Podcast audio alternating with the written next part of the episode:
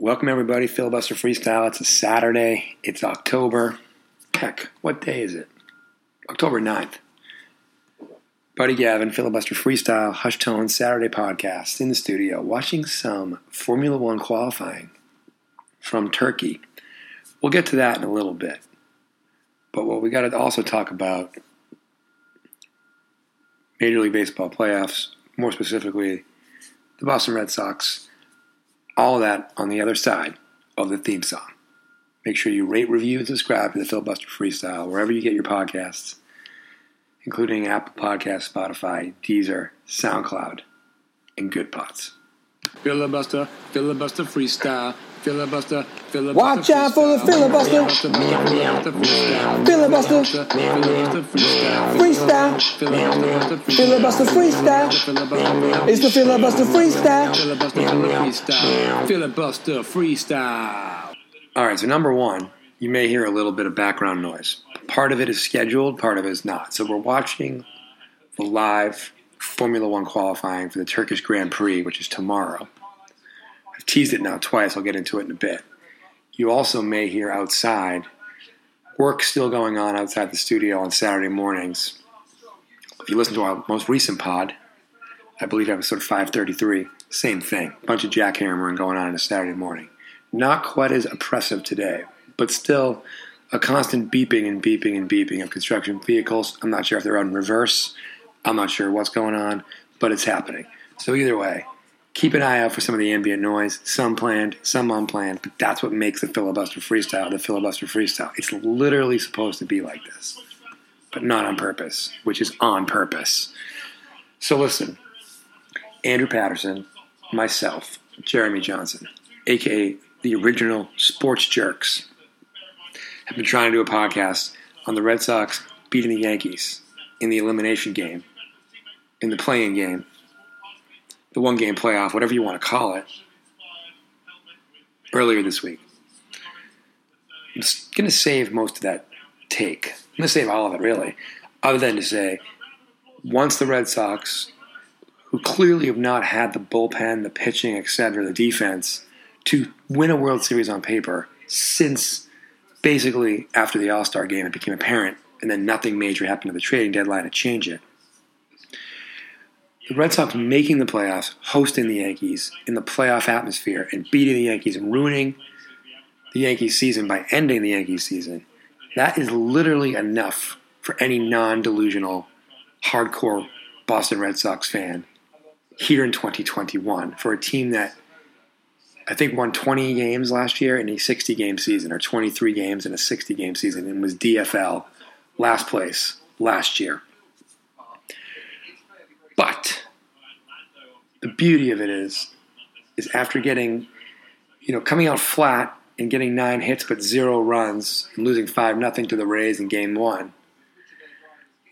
Sox, uh, after the first inning last night, in which ace pitcher Chris Sale lasted exactly one inning and gave up five runs, including a grand slam, which was amazing because the Red Sox actually scored two runs in the top of the first, only to have that lead immediately erased.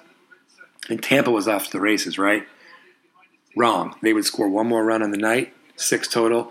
Red Sox win by a touchdown and a two point conversion. Eight point, well, now, now I'm mixing the metaphors in sports and calling it an eight point win. An eight run victory on the road at Tropicana Field. And all of a sudden, do we need to change our expectations as a Red Sox team? That's something I still want to talk about with Jeremy and with Andrew Patterson. But I would say is this no, absolutely not. We are not going to change our expectations. It is still a successful season already based on the fact, as I said a minute ago, they won 20 something games last year in a 60 game season, finished last place. Essentially came in second place with 92 wins in the AL East to a 100 win Rays team. And they took one on the road. But regardless of whether they go to Fenway and lose two, or they split at Fenway and go to a game five and win or lose, or if the Sox just take care of business and win the series in four. This season is a success, just like it was a success after eliminating the Yankees. The rest of this is house money. So the beauty is, yeah, I'm excited and will get more and more nervous every time they have a chance to win a game and win a game and have a chance to advance. But I'm still not going to call it a disappointment because the Red Sox are now starting to outkick their coverage a little bit in terms of they beat the heck out of the Rays last night on the road with their ace only lasting an inning. So now you're kind of like, mm, does this team have a little bit of moxie, a little bit of spunk? And they do, but that may translate into some postseason performance success. I'll put it this way, though. If the Sox somehow win two more games in this series, I think we'll all feel the exact same way about their chances in the ALCS, especially if it's against a very dangerous Houston Astros team. But if we start projecting the dreaming of things, yeah, I mean, if you can get out of this series and somehow get to the World Series, depending on who, who you run into, we're still playing with house many money. We still have a chance. But anyway, two things I want to highlight. Number one, Andrew Patterson went to bed last night. We think, and I don't mean he said, "Oh, guys, the game's over. I'm cashing in my chips." He called his shot and said he was going to fall asleep 90 minutes after about 8:30 at night. His or 7:30 at night. His last text to Jeremy and I on our monstrous text thread from last night's game was at 8:30 something, 8:20 something. Sox were down five to four. The last thing he said was basically that Tanner Houck's in the game, called it a hoax day, and um, Andrew Patterson missed what was an absolute beatdown on the Rays by the Red Sox offense. So I'm hoping that he, when he woke up, he was pretty excited about what happened. All right, the next thing I want to do, and I'm going to pause the, pause the show for a second to do it, pick up my notes, is talk about the most insufferable fan bases besides the Red Sox remaining in Major League Baseball during these playoffs here in 2021. All right, so I bring up these remaining insufferable fan base ratings or rankings because number one, I fully admit that if you're not a Red Sox fan and you're doing your own list in terms of insufferable fans, especially with the Yankees gone, how to get a dig in there too. You're probably putting Boston at the top of your list, and that's totally fair. I am not even going to rank Boston because I'm a Boston fan. So I I do agree that we can be insufferable. Especially I've dealt with fans who are Red Sox fans just like me, and they are insufferable. Because some people in life are insufferable and they're a fan of some team, right? I had and Jeremy Johnson had the Cardinals fans at the top of the list, but the Cardinals are also out of the playoffs. The Dodgers beat them in a one game playoff. So I would say top insufferable fan base, mainly because everything about their franchise is insufferable. Houston Astros. I think after that, the Dodgers and the Giants are probably equal in that they hate each other and they're two gigantic remaining fan bases. So because there's more of them and there's a huge hate factor, dislike factor, if you will, between the two of them, you got to kind of put them at 2A and 2B. I think, you know, though Midwesterners are nice, the White Sox, with that kind of chip on their shoulder, second class team of the, of, of the city in terms of fan base, you know, they're going to be insufferable, but for different reasons. Like, hey, how come no one ever gives us any attention type stuff. Then I think you put the Brewers in there. People in Wisconsin are nice. I have no idea if they're insufferable or not.